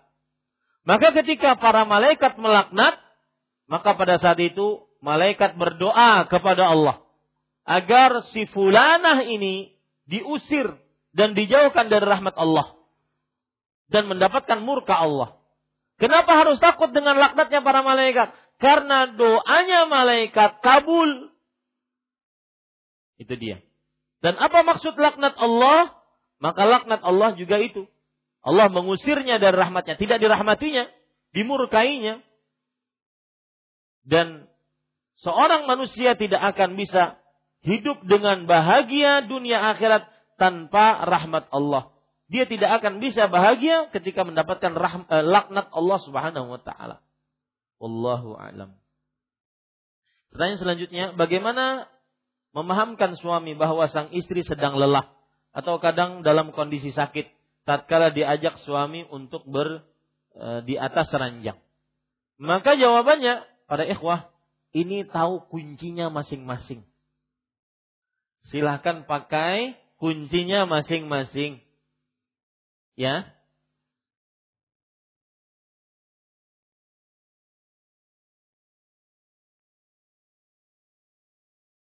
Dan salah satu hal yang paling bagus untuk mengatakan kepada atau menyatakan kepada suami sang istri sedang lelah, sang istri sedang sakit adalah yaitu dengan terus terang. Dengan terus terang. Dengan bahasa yang santun, maka terus terang, maka niscaya sang suami akan menerima insyaallah taala. Allah Subhanahu wa taala berfirman, "Wa qulu lin-nasi husna." Dan ucapkanlah kepada manusia dengan ucapan yang baik. Ya. Menolaknya jangan sampai dengan marah-marah lagi garing tau enggak? Jangan. Ya, para ikhwan yang dirahmati oleh Allah Subhanahu. Tapi dengan terus terang dengan bahasa yang santun. Bagaimana hukumnya suami yang mengajak istrinya untuk ber, di atas ranjang pada siang hari namun istri mengatakan diundur pada malam hari aja? Apakah hal ini akan mendapatkan laknat Ustadz? Tergantung suaminya murka atau tidak. Ya. Karena al-hukmu yaduru ma'illatihi wujudan wa adama. Hukum berlaku sesuai dengan illatnya. Ada atau tidak? Ada. Laknat berlaku kalau sang suami murka atau tidak murka. Makanya tadi sudah kita tekankan. Hukum ini berlaku juga ketika suami mengajak di siang hari. Penyebutan malam hari hanya karena satu kebiasaan yang itu terjadi memang di malam hari. Dua, karena hasrat lebih tumbuh di malam hari dibandingkan di siang hari. Maka bukan berarti sebagai pengkhususan. Wallahu alam. Dalam penjelasan Ustaz tadi, dalam membalimi istri, berarti suami yang tidak memberi nafkah kepada istrinya, boleh untuk menolak ajakan suami untuk bersetubuh. Iya, boleh. Sebagai bentuk pemberian boykot kepada sang suami. Karena para ikhwan yang dirahmati oleh Allah, suami akan dihormati dan ditunaikan eh, hak-haknya oleh sang istri sang istri akan menunaikan kewajibannya tatkala sang suami menafkahinya. Allah Subhanahu wa taala berfirman, "Ar-rijalu qawwamuna 'alan nisa." Laki-laki pemimpin bagi para perempuan bima faddalallah ba'dahum 'ala ba'd wa bima anfaqu min amwalihim. Disebabkan karena Allah meninggikan derajat mereka dibandingkan yang lain dan karena para suami mensedekahkan, menafkahkan harta mereka kepada istrinya. Maka pada saat itu sang istri pemimpin bagi suaminya. Suami yang tidak menafkahi bukan pemimpin bagi keluarganya. Dan pantas untuk tidak ditaati. Tetapi ingat, saya berpesan, kata-kata tidak memberi nafkah. Itu digaris bawahi. Kalau benar-benar tidak memberi nafkah. Karena sebagian perempuan, mohon maaf, sebagian perempuan kadang-kadang kata-kata tidak memberi nafkah padahal suaminya sudah memberi nafkah. Cuma mungkin bagi si perempuan ini belum cukup. Maka pada saat itu sang suami tidak zalim berarti. Dia hanya memberi sesuai dengan kemampuannya. Yang diperlukan dari sang istri pada saat itu adalah bersabar. Ini ibu-ibu sadari-sadari muslimah yang dimuliakan oleh Allah. Nah. Berzikir pakai biji-bijian. Bid'ah. Tolong penjelasan karena sering jadi perdebatan karena biji-bijian itu kan untuk mempermudah supaya nggak keliru, bukan mensyirikkan. Nah, perhatikan ibu. Berdik, eh, sebelum saya masuk kepada permasalahan, saya ingin menegaskan sebuah permasalahan dulu, bu. Ibadah kita ini Diciptakan oleh Allah untuk beribadah. Allah berfirman, "Wa khalaqtul jinna wal insa illa liya'budu." Tidaklah kuciptakan jin dan manusia kecuali untuk beribadah kepada Aku. Kemudian kita ini diutuskan kepada kita Rasul kita Nabi Muhammad sallallahu alaihi wasallam dan diturunkan kepada kita Al-Qur'an adalah fungsinya untuk agar menjadi pedoman dalam ibadah tadi ibadah yang merupakan tujuan kita tadi, agar kita bisa melaksanakan dengan maksimal, sebaik-baiknya, maka mencontoh Pak Nabi. Beribadah dengan ibadah yang ditunjuki oleh Al-Quran sebagai pedoman. Ini, ibu-ibu sadari-sadari muslimah. Itu dulu. Pahami itu dulu baik-baik. Ibadah kita dituju, kita diciptakan untuk ibadah. Ibadah ini tidak bisa kita kerjakan kecuali kalau ada contoh Rasul. Kalau ada orang beribadah tanpa contoh Rasul, maka ibadahnya ditolak. Rasul sallallahu alaihi bersabda, "Man 'amila 'amalan laisa 'alaihi amruna fahuwa rad." Barang siapa yang beramal yang bukan dari amalan kami, maka amalannya ditolak. Itu Rasul kita yang bersabda. Baik. Kalau sudah kita pahami itu, termasuk di dalamnya berzikir. Zikir adalah ibadah. Menyebutkan subhanallah, alhamdulillah, Allahu akbar, la ilaha illallah, bersolawat, beristighfar, bertasbih, tahbid, takbir, tahlil. Itu ibadah kepada Allah. Maka ibadah kepada Allah ini, yaitu berzikir, harus sesuai dengan petunjuk Rasul. Sekarang timbul pertanyaan, bagaimana zikirnya Rasulullah? Bagaimana jumlah bilangannya? Di mana beliau berzikir? Kapan beliau berzikir? Tata cara beliau berzikir. Sebab beliau berzikir. Ya. Ini semua harus mencontoh Rasulullah Sallallahu Alaihi Wasallam. Nah timbul sekarang, bagaimana kalau berzikir Rasulullah Sallallahu Alaihi Wasallam? Apakah dengan memakai jari-jari jemari, ruas-ruas jari jemari, ataukah dengan biji-bijian tadi? Padahal biji-bijian itu ada di zaman Rasulullah. Mungkin saja orang membuat bi, membuat tasbih di zaman Rasul Sallallahu Alaihi Wasallam. Mungkin. Tetapi beliau tetap berzikir dengan ruas jari dan beliau Nabi kita Muhammad Sallallahu Alaihi Wasallam adalah orang yang paling baik berzikirnya, paling baik ibadahnya. Karena tadi di sini disebutkan. Karena biji-bijian itu kan untuk mempermudah supaya tidak keliru. Maka Rasul Shallallahu Alaihi Wasallam beliau berzikir dengan zikir yang paling mudah, paling bisa dihitung dengan dengan uh, zikir beliau paling bisa dihitung. Nah, sebagai pengetahuan juga belum ada dalam hadis Rasul zikir-zikir yang lebih dari seratus. Hadis sahih, ayat Al-Quran, zikir yang lebih seratus. 333, 779, 999, belum ada itu. Dan itu salah satu hikmahnya bahwa beliau hanya menghitungnya dengan ruas jari. Karena hitungannya pun tidak lebih dari 100, bisa dihitung dengan ruas jari. Ini ibu-ibu, saudari-saudari muslimah yang dimuliakan oleh Allah Subhanahu wa taala. Maka tatkala Rasulullah SAW belum mencontohkan, mencontohkan, kemudian beliau mencontohkan dengan yang lain, kemudian padahal memakai tasbih mudah beliau lakukan di zaman beliau, tetapi tidak beliau kerjakan, yang menunjukkan kalau seandainya dikerjakan di zaman sekarang, berarti itu perkara yang mengada-ngada. Itu yang disebut dengan bid'ah atau dalam ini tulisannya yang mohon maaf yang menulis keliru, bukan pakai T.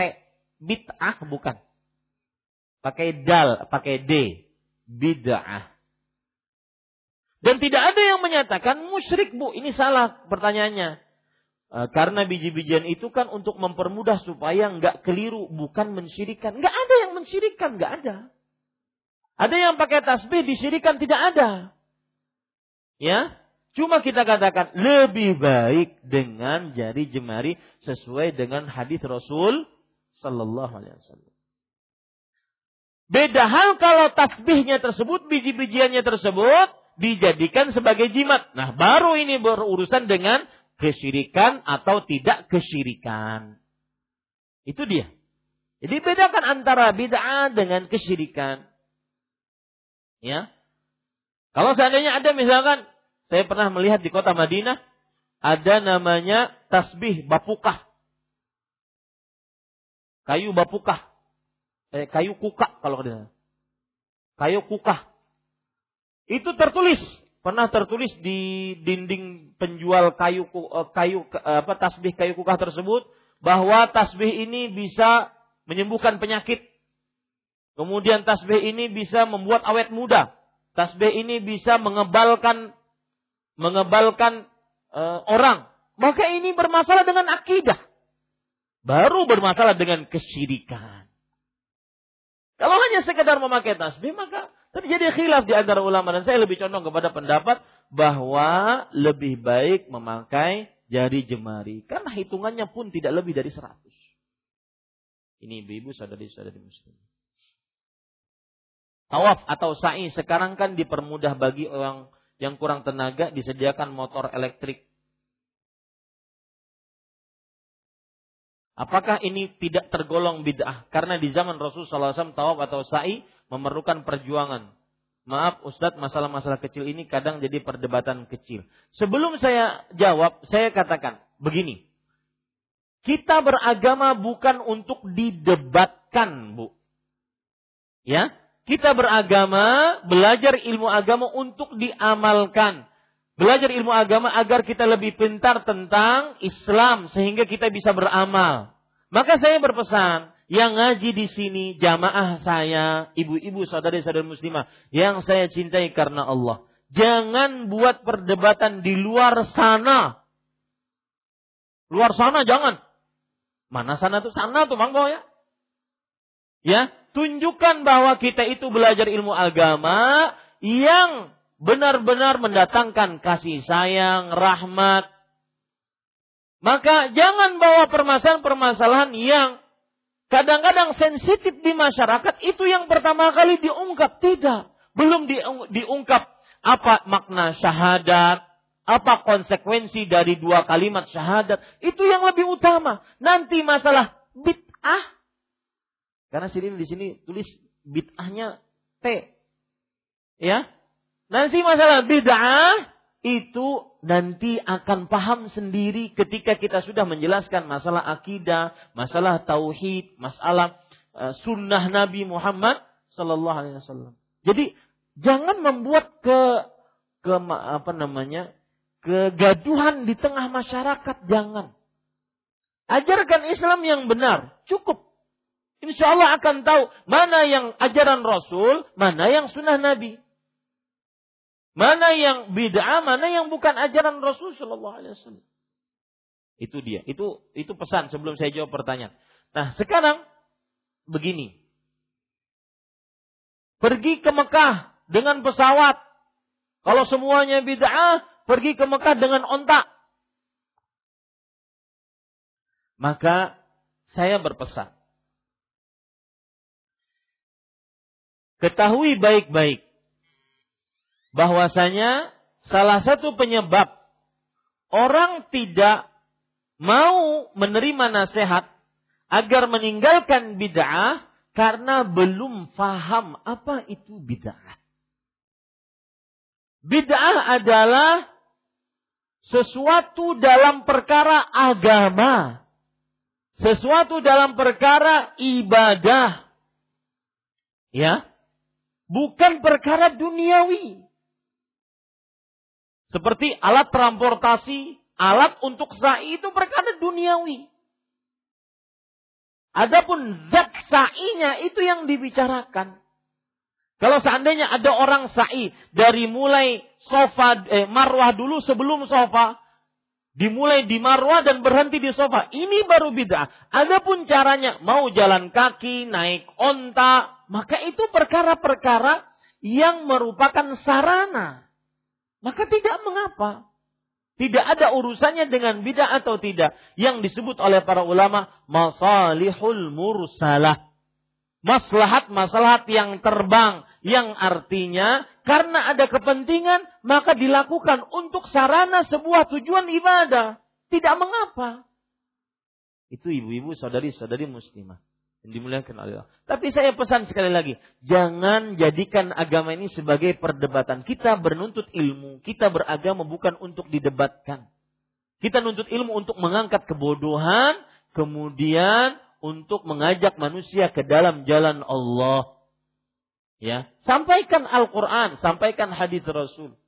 Jangan jangan tujuannya untuk mendebat, apalagi kadang-kadang yang sudah menuntut ilmu agama vonis semua orang yang tidak nuntut ilmu agama ini sesat. Kalian semua ini musyrik, musyrik. Eh, enak sekali, nggak bisa seperti itu. Ya, wallahu alam. Apakah kita harus ikut kajian di satu masjid saja, misalnya masjid Imam Syafi'i saja, tidak boleh masjid lain, misalnya di masjid NU Muhammadiyah dan lain-lain? Maka jawabannya, semua masjid kita berhak untuk menuntut ilmu padanya. Tidak boleh eksklusif di Masjid Imam Syafi'i saja. Cuma kita dituntut untuk berhati-hati dalam menuntut ilmu. Ya. Jadi bedakan ketika saya mengatakan harus nuntutnya di sini. Di, sana terlarang, haram. Enggak. Tidak ada yang melarang. Mau nuntut ilmu di masjid yang lain, silahkan. Tetapi nuntut ilmunya hati-hati. Yang diajarkan harus Al-Quran dan hadis. Karena itu sumber ilmu yang benar. Bukan dari perasaan, menurut saya, logika saya, kemudian cerita-cerita lebih banyak dibandingkan ayat Al-Quran dan hadis Rasul. Bukan. Imam Muhammad ibnu Sirin seorang tabi'i mengatakan, Inna hadzal ilma din, fanzuru amman ta'khuduna dinakum. Sesungguhnya ilmu ini adalah agama. Maka lihat dari mana kalian mengambil agama kalian. Ini wallahu alam. Apakah hak dari saudara saudari suami terhadap kita saat dia sendiri sudah bersuami tapi terpisah karena urusan pekerjaan suaminya yaitu yang disebut dengan long distance relationship RDR. Apakah suami berkewajiban mengurus saudarinya tersebut beserta anaknya? Maka jawabannya dia berkewajiban untuk me, memperhatikan saudarinya. Tetapi tidak berkewajiban untuk menafkahinya. Yang berkewajiban menafkahinya adalah sang suami dari saudarinya tersebut. Ya. Tetapi secara kekeluargaan, kekerabatan rahim dia tidak boleh terputus. Pertanyaan seperti ini sebenarnya Bu, ada semacam keirian. Nah, itu tujuannya sebenarnya. Ya, sang istri iri terhadap saudari suami. Sang saudari terlalu menuntut kepada kakaknya yang merupakan suami dari istri ini. Maka ibu-ibu sadari-sadari muslimah yang dimuliakan oleh Allah, kerjakan semua semuanya. Suami bertanggung jawab menafkahi istri dan anak-anaknya. Suami juga dia wajib untuk tetap menghubungi, menyambung hubungan kekerabatan dengan adiknya. Jadi di situ harus ada balansi. Akan tetapi tidak bukan berarti sang suami terlalu berlebihan memperhatikan adiknya melantarkan istrinya.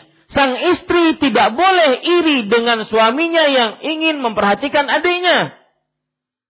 Jadi harus saling memahami satu dengan yang lainnya.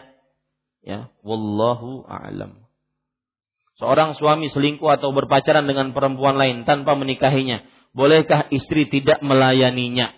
Maka jawabannya, sebenarnya urusan sang suami selingkuh harus diselesaikan dulu sebelum membicarakan melayaninya. Karena kadang-kadang dengan pertanyaan seperti ini, sepertinya yang saya pahami, sang istri membiarkan sang suaminya selingkuh. Ini tidak benar. Sang istri harus me melakukan amar ma'ruf nahi mungkar kepada suaminya.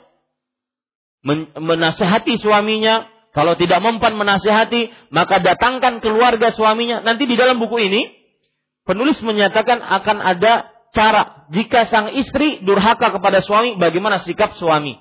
Jika sang suami durhaka kepada istrinya, bagaimana sikap istri. Ada nanti kita bahas ini. Makanya hadir terus Kamis. Agar jangan tidak tertinggal maksudnya. Ya, jadi yang saya maksud di sini, selesaikan dulu masalah selingkuhan suaminya. Karena seakan-akan pertanyaan seperti ini, suaminya dibiarkan selingkuh seenaknya, dia sakit hatinya. Selesaikan dulu. Bahkan dia berhak untuk tidak melayani suaminya gara-gara akhlak yang buruk dari sang suami tersebut. Bukankah kita tadi menyebutkan bahwa perkataan Ibnu Hajar bukan perkara yang zalim dari sang istri apabila sang istri dizalimi oleh suaminya dan dia berhak eh, dan dia tidak melayani suaminya. Ini tidak termasuk ke dalam hadis yang mendapatkan laknat tadi. Wallahu a'lam. Bagaimana sikap istri tentang suami yang selalu meminta dilayani? Mulai dari ingin pergi ke kantor, mulai dari ke, pulang dari kantor pada malam hari. Sebagai istri terkadang capek Ustaz. Allahu Akbar. Ibu-ibu saudari-saudari muslimah, saya katakan hadis Rasul Shallallahu Alaihi Wasallam. Ketika seorang perempuan ditanya oleh Rasul Shallallahu Alaihi Wasallam, Beliau ditanya, "Adzatu ba'lin?" Wahai perempuan, kamu punya suami? Kata si perempuan tersebut, "Na'am ya Rasulullah." Iya, saya punya suami wahai Rasul sallallahu alaihi wasallam. Maka kemudian Rasulullah SAW bersabda kepada perempuan tersebut, Kaifa anti lahu? Kaifa anti lahu? Bagaimana sikapmu terhadapnya? Bagaimana sikapmu terhadapnya, terhadap suamimu? Perempuan ini menjawab, "Ma'aluhu illa ma ajaztu anhu." Wahai Rasulullah, aku senantiasa tidak pernah meremehkan keperluannya kecuali sesuatu yang aku sudah tidak sanggup lagi. Ya. Maka Rasulullah SAW kemudian mengatakan, Unduri aina anti minhu. Fa innama huwa jannatuki wa naruki. Artinya, Perhatikanlah. Aina anti minhu. Di manakah kamu darinya? Itu terjemahan letter locknya. Kalau terjemahan bebasnya, perhatikanlah bagaimana perasaan suamimu terhadapmu. Bagaimana kedudukanmu di hadapan suamimu. Bagaimana pandangan suamimu terhadapmu. Kenapa? Karena dia adalah surgamu atau nerakamu. Ibu-ibu sadari-sadari muslimah, ibu kan sholat. Kenapa sholat? Karena ingin dapat ridho Allah. Maka begitulah anda ketika melayani suami. Carilah ridho Allah dalam melayani suami. Kaislah ridho Allah tatkala melayani suami. Innama huwa jannatuki wa naruki. Sesungguhnya dia adalah surgamu atau nerakamu. Ini kalau saya berbicara kepada para istri yang me, yang curhat tadi ya, mengaku capek tadi. Saya motivasi sang istri tersebut. Cari surgamu tatkala melayani suamimu. Raih ridho Allah dengan melayani suami. Ini ibu-ibu sadari-sadari muslimah. Tetapi saya juga kalau berbicara di hadapan para suami, maka harus perhatian kepada istri. Tidak seenaknya saja. Terlalu capek istrinya. Tidak memperhatikan perasaan sang istri. Tidak mau tahu keadaan istri. Tidak mau tahu bagaimana pekerjaan sang istri. Yang penting dia senang. Dia semuanya tersedia dan semisalnya. Maka ini tidak benar dari pihak sang suami. Tidak menjaga kelakuannya, perkataannya, sikapnya, tidak santun. Sang istri seperti pembantunya. Tidak. Ini tidak boleh terjadi pada sang suami. Tapi karena yang bertanya tadi adalah sang istri, maka nasihatnya nasihatkan. Hadis Rasulullah SAW. Dan saya berpesan, Bu. Perasa, uh, apa nih? Pengalaman saya tatkala jawab pertanyaan, jika itu ada dalilnya lebih berkah dibandingkan jawaban sendiri. Mudah-mudahan hadis yang saya sebutkan tadi masuk ke dalam relung-relung hati para istri yang sedang capek melayani suaminya. Fa innama huwa jannatuki wa nar. Dia adalah surgamu atau nerakamu. Mudah-mudahan hilang rasa capeknya tersebut. Makanya saya sebutkan tadi, carilah ridho Allah tatkala melayani suami. Adapun kepada suami jangan semena-mena terhadap istri, nyuruh seenaknya. Belum pekerjaan selesai yang satu disuruh yang dua. Terlalu rewel, terutama dalam makan. Yang asam sedikit, ngambek, banting pintu. Pergi ke Mama Putri. Makan di situ. Coto Makassar. Contoh Makassar Raja Salman. Baik, cukup kiranya ibu-ibu saudari-saudari muslimah yang dimuliakan oleh Allah. Kita cukupkan dengan kafaratul majlis. Subhanakallah bihamdik. Asyhadu an la ilaha illa anta astaghfiruka wa atubu ilaik. Wassalamualaikum warahmatullahi wabarakatuh.